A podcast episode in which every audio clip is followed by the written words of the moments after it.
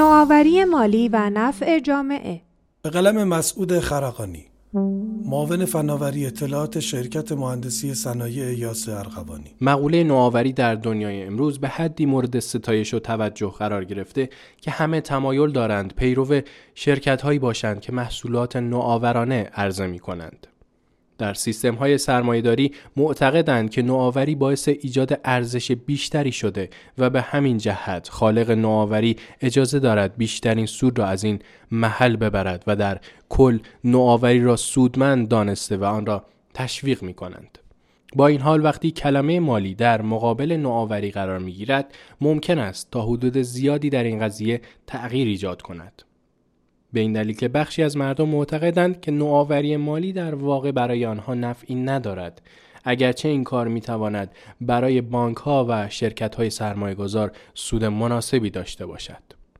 نمونه هایی از نوآوری مالی نوآوری مالی را می توان به چند دسته تقسیم کرد. نوآوری های مربوط به بانکداری شخصی، بانکداری شرکتی و همچنین بازارهای سرمایه.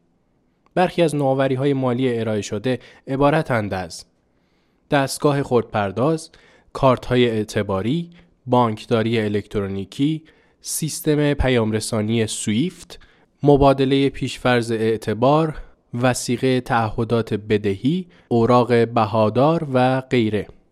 به طور کلی می توان نوآوری های مالی را در دو گروه فناورانه و غیر فناورانه طبقه بندی کرد.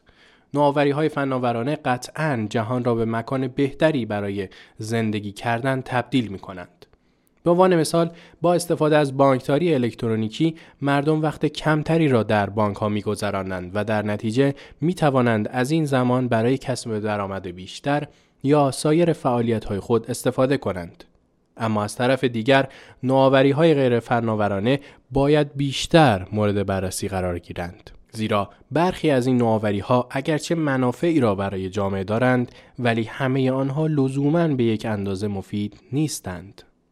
نوآوری مالی خوب چیست؟ یک نوآوری خوب مالی باید ریسک پذیری پایینی داشته باشد و در صورتی خوب محسوب می شود که امکان تمرکز زدایی از مخاطره را فراهم کند. به عنوان مثال خدمت یا محصول سواب افول نکل اعتباری را در نظر بگیرید. از این محصول می توان به عنوان بیمه برای کاهش ریسک اوراق قرض استفاده کرد بدین ترتیب که اگر به سرمایه گذاری خرید اوراق قرضه شرکت آ علاقه من باشید و برای تضمین آن از سواب نکل اعتباری استفاده کنید انگار که اوراق قرضه خریداری شده خود را بیمه کرده اید. یکی از اشکالات قابل بروز در این زمینه این است که دارنده اوراق قرضه پس از خریداری محصول یا خدمت سواب نکل اعتباری بتواند اصل اوراق قرضه خود را به دیگری واگذار کند و بدین ترتیب اگر شرکت آ قادر به ایفای تعهدات بدهی خود نباشد سرمایه گذار از محل تضمین ارائه کننده محصول بهرهمند می شود. اینجاست که بیمه به قمار تبدیل می شود. به همین جهت است که در طراحی محصولات و خدمات نوآورانه مالی باید به اندازه کافی دقت نظر وجود داشته باشد یک نوآوری خوب مالی نباید منتج به انتقال وجوه بیش از حد به یک بخش از اقتصاد شود. در که این موضوع که ارائه اعتبار به اشخاص در واقع بر اقتصاد جامعه تاثیر می‌گذارد بسیار مهم است. اگر تمام اعتبارات به یک بخش منتهی شود آن بخش شاهد رونق خواهد شد در حالی که در سایر بخش ها شاهد سقوط خواهیم بود و این وظیفه بخش سیاستگذاری و متولیان امور مالی است که از متناسب بودن توزیع منابع بین بخش های مختلف اقتصادی در جامعه اطمینان حاصل کنند. با این حال در بسیاری اوقات نوآوری مالی دقیقا برعکس عمل می کند و این امر به ازدهام منابع فقط در یک یا چند بخش از اقتصاد منجر می شود. مورد اوراق بهادار را در نظر بگیرید. اوراق بهادار به بانک ها امکان می دهد وام های قدیمی خود را به سرمایه گذاران بفروشند. سپس با دریافت پول اوراق از افراد جامعه می توانند وام های جدیدی را اعطا کنند. یکی از مشکلات اوراق بهادار این است که اجازه می دهد وجوه بیش از حد به یک بخش از اقتصاد منتقل شود. به این ترتیب مثلا بخش املاک و مستقلات بودجه زیادی را دریافت می کند. در حالی که بخش های دیگری گرسنه بودجه هستند. به همین دلیل مهم است که از این نظر به نوآوری های مالی نگاه کنیم. به اصطلاح اگر نوآوری به توزیع نامتقارن ثروت به نفع بخش های خاصی منجر شود در واقع نباید آن را نوآوری نامید. در نوآوری خوب باید اطمینان داشت که نوآوری مالی موجبات پرورش فرهنگ بدهی بیش از حد را فراهم نمی کند. گسترش کارت های اعتباری را می توان به عنوان یک مطالعه موردی در نظر گرفت. قبل از اینکه کارت های اعتباری در دنیا رایج شود، بخش خانگی آنچنان بدهکار نبود. شرکت های ارائه دهنده کارت اعتباری به دلیل ایجاد پیشنهادهای فریبنده موجب افزایش هزینه های بیش از حد و غیر منطقی در اکثر استفاده کنندگان شدند. در واقع این مهم است که نوآوری مالی از این زاویه نیز تحلیل شود. نوآوری مالی ممکن است در انواع زیر مورد استفاده واقع شود.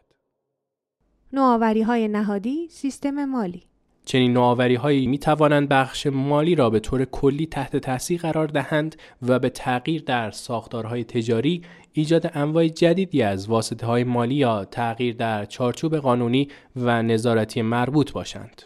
به عنوان مثال استفاده از سازوکار مناسب گروه خدمات خورد مالی، رسمیت بخشیدن به سیستم های مالی غیررسمی یا ایجاد یک ساختار خدمات کاملا جدید.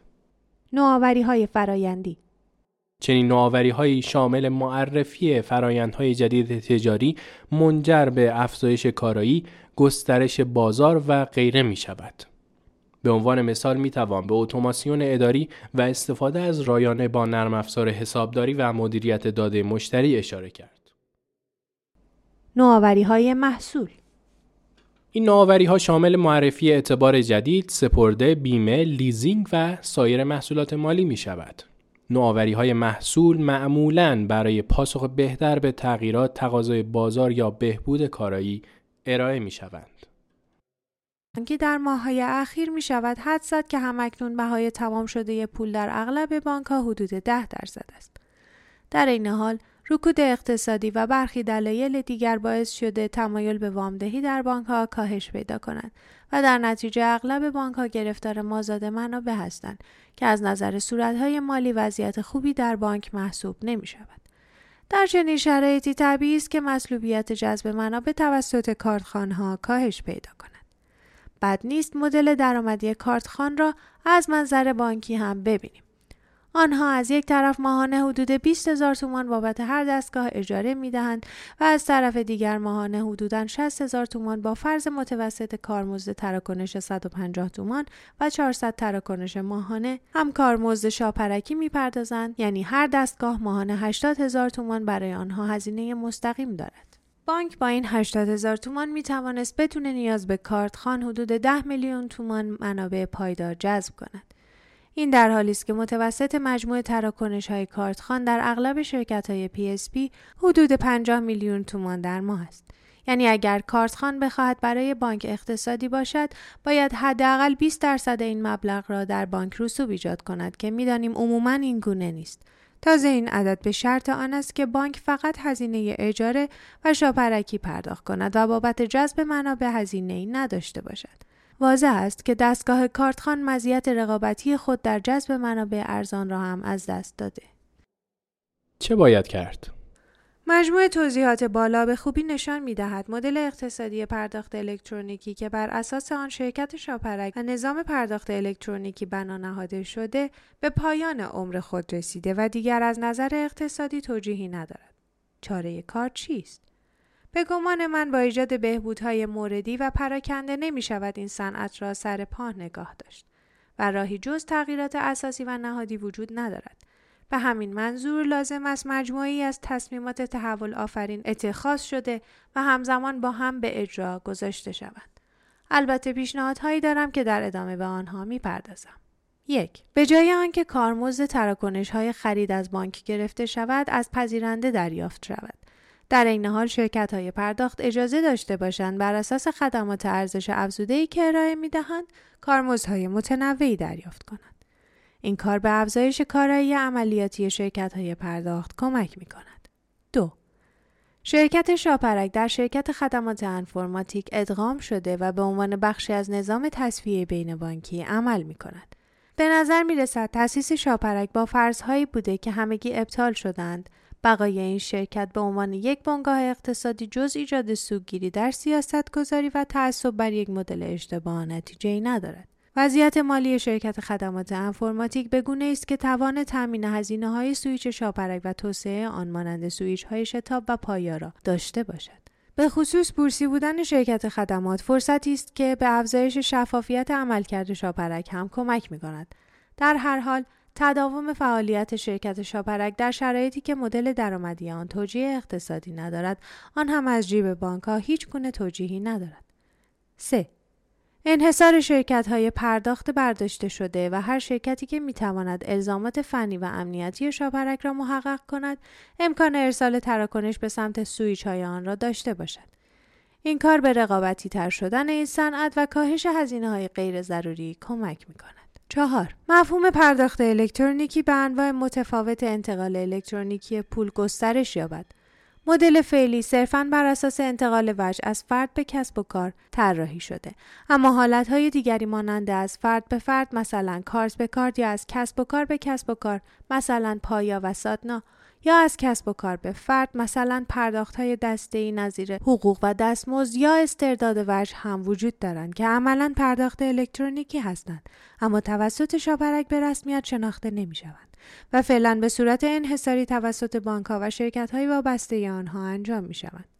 گسترش دامنه پرداخت الکترونیکی و باز کردن فضا برای امکان ارائه این گونه سرویس ها توسط شرکت های سرویس دهنده جدید می تواند تحولی در خدمات ارزش افزوده مالی ایجاد کند و به تقویت نوآوری در صنعت پرداخت منجر شود. قطعا اتخاذ و اجرای چهار تصمیم فوق نیازمند از جسارت بالایی است اما گمان نمی کنم هیچ راه دیگری برای خارج کردن صنعت پرداخت از زیر چتر اکسیژن و تضمین رشد پایدار آن بر اساس واقعیت های اقتصادی وجود داشته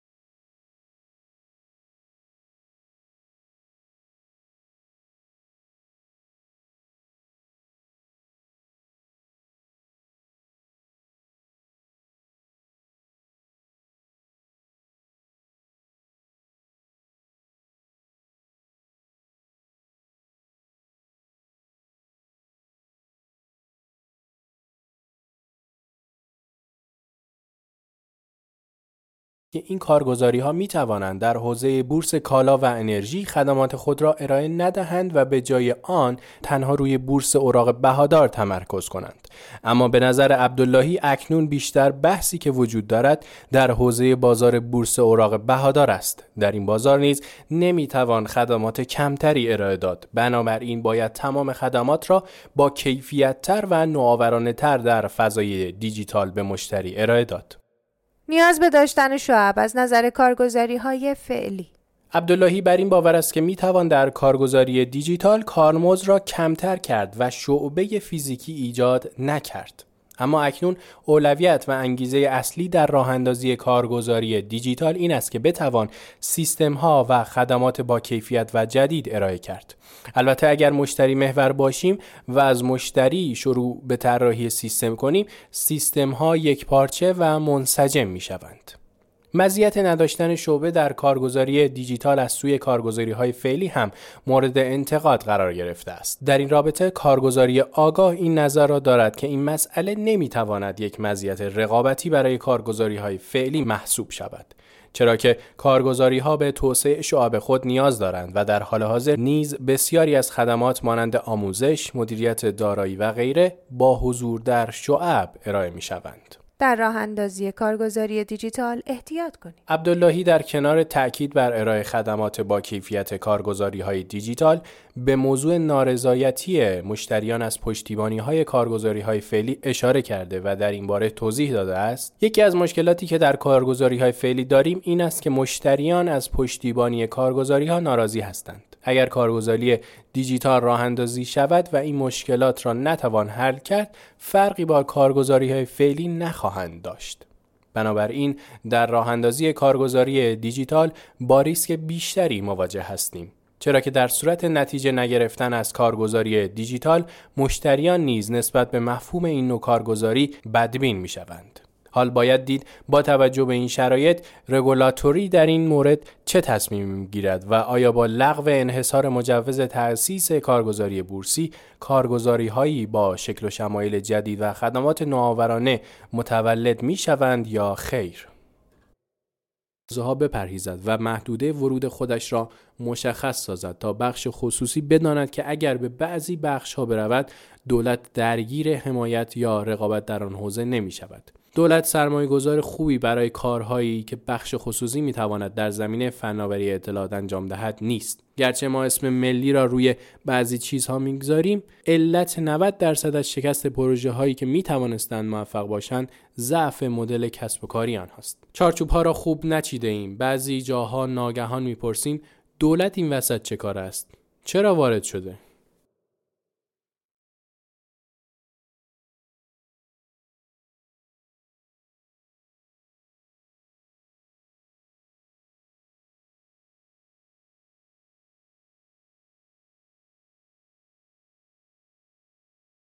بله من قاعده کلی را گفتم ولی در مورد هر مثال باید جداگانه بحث کرد. در کشورهای دیگر دولت یک سری چارچوب های کلان می‌گذارد و از ورود به جزئیات اجتناب می کند. ما هم تکلیف خودمان را نمی‌دانیم. وقتی به بعضی مسائل ورود می کنیم می‌پرسند که چرا وارد شده ایم و اگر ورود نکنیم می‌گویند که چرا کنار کشیده ایم. این وسط مانده ایم که چه کار کنیم. مسئله مهم دیگر این است که هیچ برنامه خوب استراتژیک ملی برای فناوری اطلاعات و ارتباطات نداریم. باید یک چارچوب کلی به ما بگوید که فناوری اطلاعات در کشور می‌خواهد به کجا برسد و حوزه های اولویت دار برای دولت کدامند. این قابلیت ها هرگز فراهم نشدند. یکی از مشکلات عمده ما تعدد مراجع تصمیم گیری است. گرچه مرکز ملی فضای مجازی، شورای عالی فضای مجازی و شورای اجرایی فناوری اطلاعات کشور را داریم. اما می‌بینیم که بانک مرکزی regulation و سیاست های خود را دارد. مرکز ملی سیاست مرکز ملی سیاست های خودش را دارد. وزارت ارتباطات هم همینطور. صدا و سیما به نحو کاملا متفاوتی عمل می کند و هیچ جایی نیست که اینها را یک پارچه سازد نکته دومی که ما در بسیاری از حوزه ها هیچ برنامه استراتژیک کلانی نداریم مثلا هنوز استراتژی توسعه صنعتی با استراتژی توسعه کشاورزی نساخته ایم. اگر الان از یک ایرانی بپرسید که ایران پنج سال بعد را چطور می‌بینید حرفی برای گفتن ندارد. درست است که می‌خواهیم رتبه اول منطقه باشیم ولی واقعیت این است که تصویرسازی روشنی صورت نگرفته. وقتی می‌گویم برخی جاها دولت در استفاده از فرصتها کند عمل می کند یکی از دلایلش را نداشتن استراتژی کلام می‌دانم. دلیل دیگر ضعف یکپارچگی و جامعیت در تصمیم گیری هاست. از دیدگاه شما شکلگیری اقتصاد هوشمند به چه صورت اتفاق میافتد؟ در مورد الزام اقتصاد هوشمند توافق داریم و هر دو میپذیریم که تاگونون شتاب خوبی نداشتیم. به هر حال ما در خلا نیستیم و در این کشور زندگی می‌کنیم. در این کشور نوعی بلا تکلیفی هست و همه چیز حالت موقت دارد. یک نفر هم که به اصرار کاری انجام می‌دهد همه از او می‌پرسند چرا اصرار داری؟ به نظر شما از حالا به بعد باید چه اتفاقی بیفتد و چه کارهایی انجام شود؟ حاکمیت و کسب و کارها باید چه وظایفی را ایفا کنند؟ قبلا مثال زدیم که کسب و کار باید با نگاه راه بنداز جا بنداز جلو برود و هر جا که گیر کرد مسائلش را به نحوی حل کنیم. آیا این شیوه درست است؟ در مورد وزارتخانه خودمان می توانم صحبت کنم. ولی چون گفتید که از جایگاه دانشگاهی نگاه کنم درباره کل کشور با تکیه بر تجارب قبلی خود حرف می‌زنم. من هم در بخش خصوصی بودم هم روی سند ملی کار کردم هم در مرکز تحقیقات مخابرات و هم در بورس و جاهای دیگر فعالیت داشتم.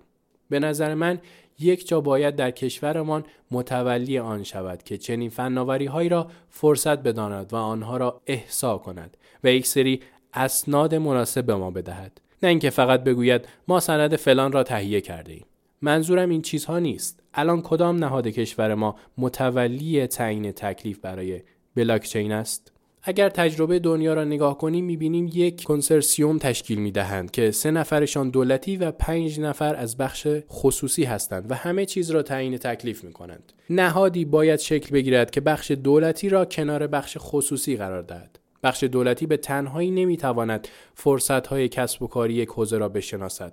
چون با طرز تفکر دولتی هرگز به دنبال فرصت نمی گردد. فقط صرفه و صلاح دولت را می بیند. باید چنین نهادهایی در کشور شکل بگیرد. دولتی ها باید فقط مسئول این باشند که خط قرمزها را نظارت کنند.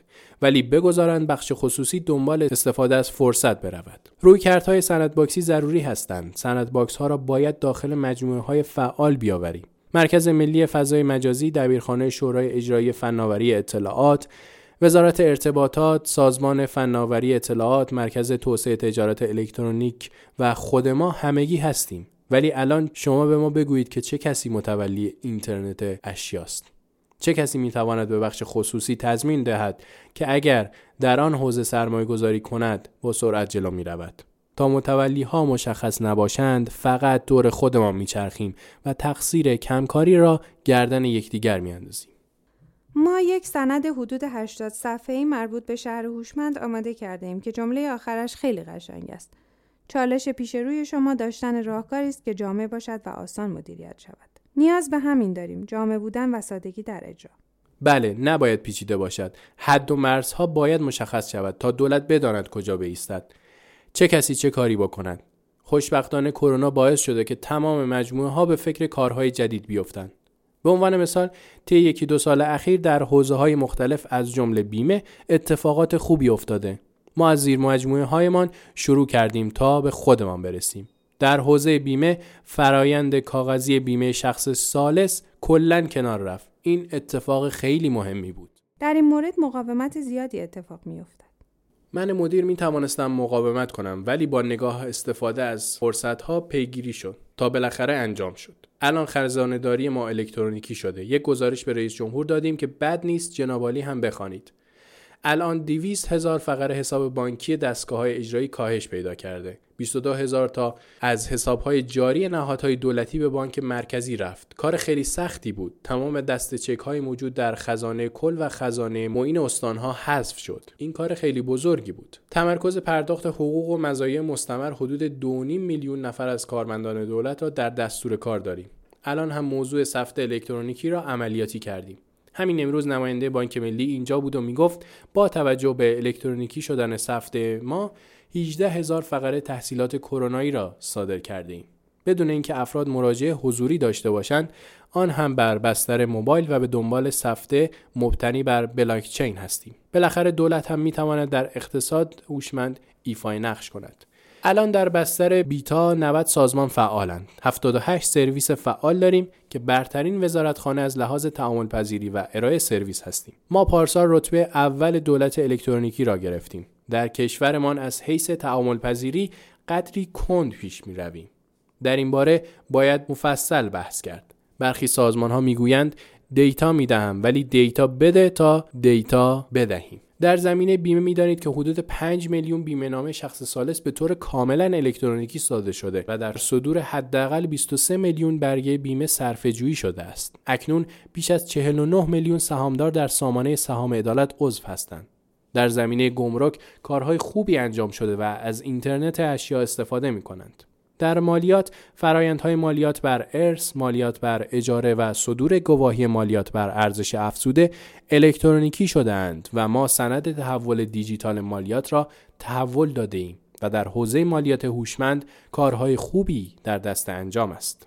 سجام هم کار خوبی بود. بله، سجام واقعا قدم مهمی بود. در وزارتخانه های دیگر هم کارهای خوبی انجام شده. الان خودمان تصفیه و تهاترها را به صورت الکترونیکی انجام می دهیم. بیش از 1074 سند تصفیه خزانه نوع اول و 343 سند تصفیه خزانه نوع دوم جمعا حدود 130 هزار میلیارد ریال کاملا به صورت الکترونیکی صادر شده و مراجعات و مکاتبات کاغذی حذف شده. در وزارتخانه هم سعی کرده ایم سیستم BPMS را راه بیاندازیم.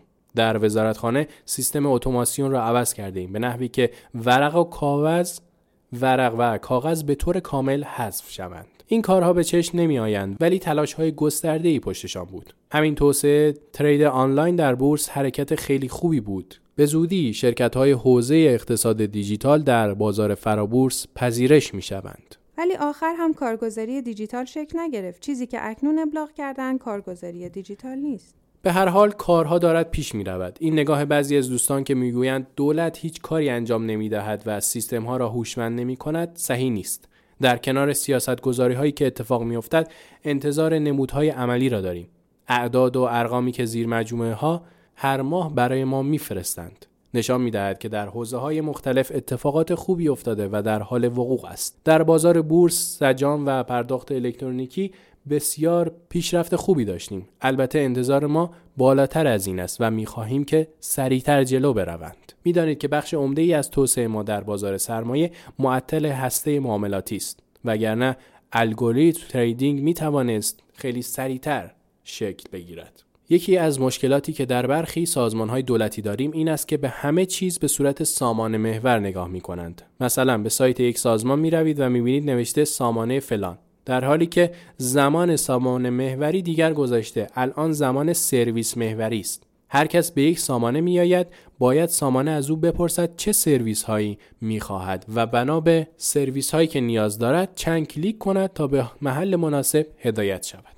به جای اینکه بگویند سامانه راه انداخته ایم باید بگویند چه سرویسی ارائه می دهند باید بگویند سرویس خدمات الکترونیک در فلان زمینه را فراهم کرده ایم. همیشه گفتم که با نیمه سنتی مغزمان نمی توانیم راجع به نیمه دیجیتال آن تصمیم بگیریم. بالاخره باید نسل ها و دیدگاه ها عوض شوند. نسل زد باید ورود کرده و مشارکت کنند. اکنون خود ما پدر مادرها از عینک بچه هایمان به مسائل نگاه نمی کنیم. اریک اشمیت و جرالد کوهن کتاب د دیجیتال نیو ایج را در سال 2013 نوشتند و من آن را ترجمه کردم. آنها حرفهای قشنگی زدند. واقعیت ها را باید پذیرفت. آنها می‌گویند ما متولدان دهه های 50 و 60 میلادی نسل خوششانسی هستیم که هم دوران سنتی را تجربه کرده ایم و هم اصر تغییر پارادایم به دوران مجازی. ما می توانیم به بچه هایمان بگوییم یک روز بود که موبایل نبود یک روز بود که گوگل نبود. راست می‌گوید. من به دانشجویانم می‌گویم شما یادتون نمیآید که قبلا یاهو نبود. یک استاد ما از آمریکا می آمد و دو ساعت برایمان توضیح می‌داد که یاهو چیست ولی ما نمیفهمیدیم. دانش او به روز بود. معنی یاهو را نمیفهمیدیم تا وقتی که ما را برداشت و پشت کامپیوتر نشاند. آن زمان در سالهای 1373 و 1374 شبکه و اینترنت در همه جا نبود. بعضی شرکت ها داشتند ولی در دانشگاه ها نبود. بعد از اینکه پشت کامپیوتر نشستیم برای اولین بار یاهو را دیدیم. الان اسم یاهو را که میآوری همه می‌شناسند. من می‌گویم بچه ها زمانی که ما کار می‌کردیم گوگل نبود. شما هم یادتان میآید؟ با آلتا ویستا کار می‌کردیم و با ماما دات کام. در این کتاب گفته اینترنت از معدود پدیده هایی است که بشریت آن را اختراع کرده ولی هنوز نفهمیده چه چیزی را اختراع کرده چون دارد بشر را به سمتی می‌برد که خودش هم نمی‌داند به کجا می‌رسد. یادم هست یک زمان ایمیل آمد. بعد شبکه های اجتماعی شکل گرفتند الان هم اینترنت اشیا و واقعیت مجازی را داریم. ما که ادعای تحول دیجیتال را داریم نسل قدیم هستیم. اگر افراد سنتی بخواهند طرز تفکر خود را عوض کنند و راجع به فضای دیجیتال تصمیم بگیرند برایشان سخت خواهد بود. به همین دلیل من به آقای محرمیان و به شورای راهبری آیتی گفتم که باید مجوزهای جدید بدهیم. اکنون خیلی سخت است که یک بانک سنتی را دیجیتالی کنیم و بهتر از مجوز تأسیس بانکداری دیجیتالی بدهیم اتفاقا همین روزها صحبت نقشه راه استقرار بانکداری دیجیتال در بانک ها از جمله بانک سپه است. قرار است که سپه به بانک مجازی تبدیل شود؟ در برنامه هایشان هست ولی هنوز کار دارد. یک سال طول می کشد تا بانک سپه از کش و قوس داستان مهاجرت به کربینکینگ جدید بیرون بیاید. نمی‌گویم که پلن نئو بانک ندارند. در پلن هایشان هست منتها الان بانک های ما دو استراتژی پیدا کردند بعضی بانک ها می‌گویند بانک فعلی را نگه داریم و در کنارش ساختار جدیدی ایجاد کنیم این روش به نظر من خیلی خطرناک است به نظر من بانک مرکزی باید الان بگوید من مجوز بانکداری دیجیتال یا نمو بانک را می‌دهم. همیشه در جلسات گفتم که بعضی بانک ها را باید ول کنیم. آن بانک ها را اصلا نباید دیجیتال کنیم. یا باید تعطیل کنند یا به روز شوند. به خصوص بانک های دولتی. بعضی بانک ها خوبند ولی تحول دیجیتال سخت است. باید کل نیروهای انسانی و کارشناسان را عوض کنی. نمی‌دانم شما در دولت کار کرده اید یا نه ولی مشکلات به ویژه در حوزه نیروی انسانی زیاد است و در بخش خصوصی با نیروی انسانی راحت هستید. تحول نیاز به نیروی انسانی و آموزش دارد. در اینجا با نیروی رسمی که می‌گوید من نمی‌خواهم آموزش جدید ببینم من چند سال دیگر می‌خواهم بازنشسته شوم مواجه هستید. با کسی که از الان به بازنشستگی فکر می کند چطور می خواهیم تحول ایجاد کنیم؟ هرچه هم به او انگیزه و ایده بدهیم نمیپذیرد. در بخش خصوصی خیلی راحت می‌گویند ببخشید شما برو بگذار بعدی بیاید. آنجا هم راحت نمی‌توانند نیرو عوض کنند ولی دستشان بازتر است. کار دیگری که باید برای تحول دولت انجام دهیم این است که مجوزهای نو بدهیم. همین کارگزاری دیجیتال یک مثال مهم است. امیدوارم سازمان بورس زودتر مجوز کارگزاری دیجیتال را بدهد. سرعت نوآوری خیلی زیاد است. بله احساس می‌کنیم در این زمان همه چیز متوقف شده است. نه متوقف نیست ولی بعضی اوقات در تعامل و به کارگیری فناوری های نو ریسک پذیری مدیران کاهش مییابد.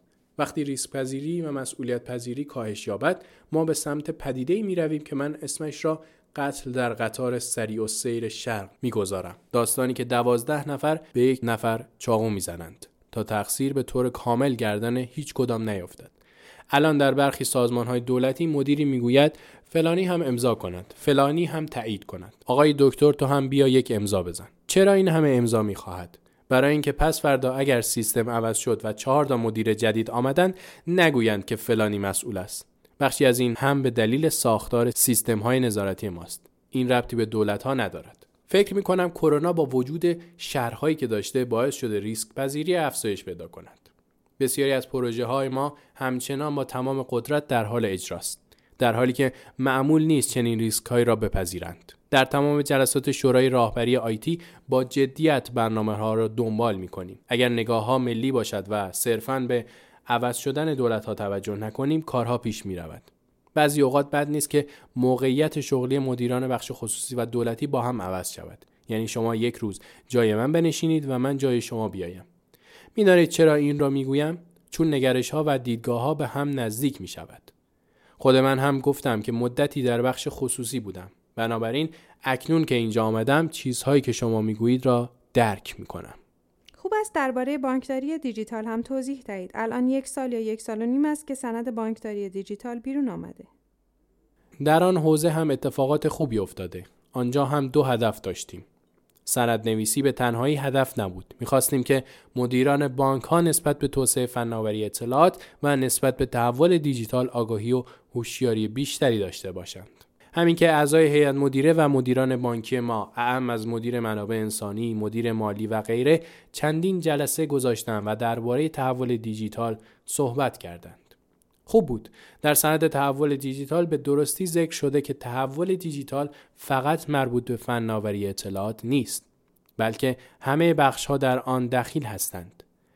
الان این فرهنگ ایجاد شده که همه را صدا زدیم که بیایند. اول سند تحول دیجیتال برایشان معرفی شد. تک تک بانک های دولتی هم آمدند. یک کارگروه شکل گرفت که افراد مهمی هم عضو کارگروه هستند. در مرحله بعد بانک ها گزارش هایشان را فرستادند و ارزیابی کردیم. در حال حاضر دو بحث داریم. یکی اینکه نشانه های تحول دیجیتال را باید در گزارش های مجمع آنها ببینیم. چنین نباشد که صرفا سند بنویسند و رها کنند. دارند نقشه راههایشان را میفرستند و نهایی می کنند. هدف فقط نقشه نویسی نیست. بعضی جاها گفتند که وزارت اقتصاد می‌خواهد فقط نقشه دریافت کند. چنین نیست. می‌خواهیم واقعا تحول دیجیتال عملیاتی شود. دومین تاکید این است که تحول دیجیتال را در تمام بخش ها ببینند. فقط محدود به حوزه فناوری اطلاعات نیست. سومین نکته این است که آموزش ببینند. بسیاری از آنها مشاوران خوبی آوردند که مباحث جدید را آموزش بدهند. چهارمین نکته مهم نیز شناخت و استفاده از فرصت هاست. نکته مهم دیگر اینکه فناوری اطلاعات را به کسب و کار خودشان گره بزنند. وقتی یک تحول ایجاد می کنند یا سامانه ای می آورند باید تأثیر آن را در هزینه منفعت خودشان ببینند و به اعداد و ارقام مالی تبدیل کنند. روح حاکم بر کار باید مشتری محور باشد. به زعم خود ما اتفاقات خوبی افتاده اما شاید یک سری نقدها هم وارد باشد. بعضی ها می‌گویند که شاخص های ارزیابی ایراد دارند ولی در مجموع قطاری که داشت کن می‌رفت شتاب گرفته. در مجموعه های دولتی سرعت بخشیدن به کارها سخت است. من به عنوان یک استراتژیست معتقدم پیشران اصلی توسعه در تمام کشورها رقابت است. در این باره شک نکنید. هیچ استثنایی نداریم. هر جا رقابت نباشد میمانیم. اگر رقابت باشد موفق می‌شویم اگر قرار بود مخابرات مثل گذشته فقط یک شرکت باشد چه فضایی داشتیم الان که همراه اول با ایران سر رقابت می کند سرویس های زیادی ارائه می دهند. گرچه نمی‌گویم خیلی بهینه است اما اگر رقابت نبود هرگز پیشرفتی حاصل نمی شود. یک مشکل دولت این است که با هیچ کس رقابت نمی کند و دوم آنکه برخی سازمان های دولتی که بدون رقیب جلو می روند هرگز به فکر سرعت بخشیدن به کارهایشان نمی افتند.